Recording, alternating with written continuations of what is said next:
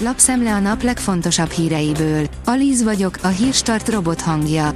Ma december 12-e, Gabriella névnapja van.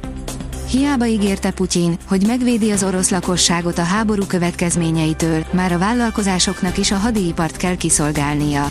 Eredetileg a civil termelőket megkímélte volna az orosz kormány a hadipari munkától, de ezt a szándékot nem sikerült tartani, írja a G7. A 24.hu írja, bekeményített a Metal Lady a végrehajtók ellen.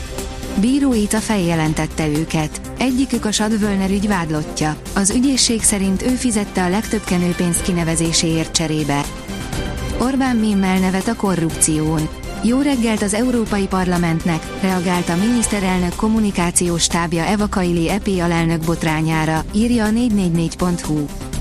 Karácsonyi ajándékot kaphatnak a nyugdíjasok.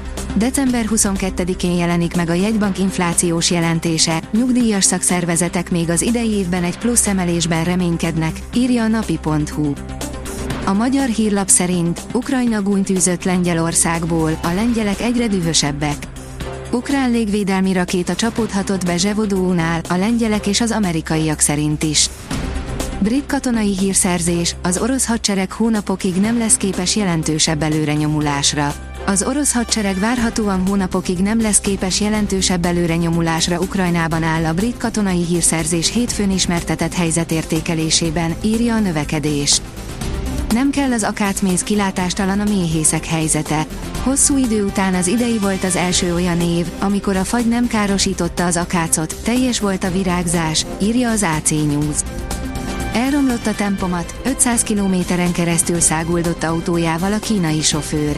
Furcsa bejelentés érkezett a kínai rendőrségre december másodikán, egy Csucsó város melletti autópályán hajtó férfi jelzett, hogy autójában meghibásodott a tempomat, nem tud vele fékezni sem, így megállíthatatlanul szágult vele az utakon 100 km per órás sebességgel, áll a Noise cikkében. A vezes oldalon olvasható, hogy abszurd helyzet alakult ki a magyar kutakon. Mind a benzin, mind pedig a gázolaj nagykereskedelmi ára lényegesen csökken szerdától, ennek ellenére lehetetlen megmondani, mennyiért lehet majd tankolni. A kitekintő oldalon olvasható, hogy rohamosan csökken a Németországba irányuló orosz olaj és gáz mennyisége. Októberben nőtt a német külkereskedelmi áruforgalom az egy évvel korábbihoz képest, az oroszországi export viszont felére, az import pedig volumenben közel harmadára csökkent a Német Szövetségi Statisztikai Hivatal, a Destatis hétfői jelentése alapján. A rangadó oldalon olvasható, hogy a Barca már a télen vinné az egyik marokkói VB hőst. A játékos klubja már készül arra, hogy érkeznek az ajánlatok, nem is akadályoznák meg az eligazolását. Modric senkit sem csapott be, előre figyelmeztetett, írja a magyar nemzet. A horvát válogatott csapatkapitánya a Real Madrid öltözőjében még a VB előtt elmondta, hogy figyelni kell hazája válogatottjára. A sportál szerint Magyarországra szerződhet a volt Manchester United játékos.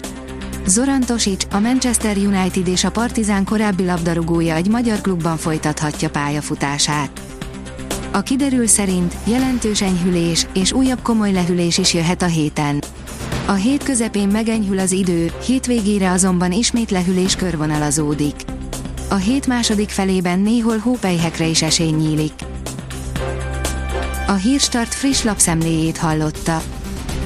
Ha még több hírt szeretne hallani, kérjük, látogassa meg a podcast.hírstart.hu oldalunkat, vagy keressen minket a Spotify csatornánkon, ahol kérjük, értékelje csatornánkat 5 csillagra. Az elhangzott hírek teljes terjedelemben elérhetőek weboldalunkon is. Köszönjük, hogy minket hallgatott!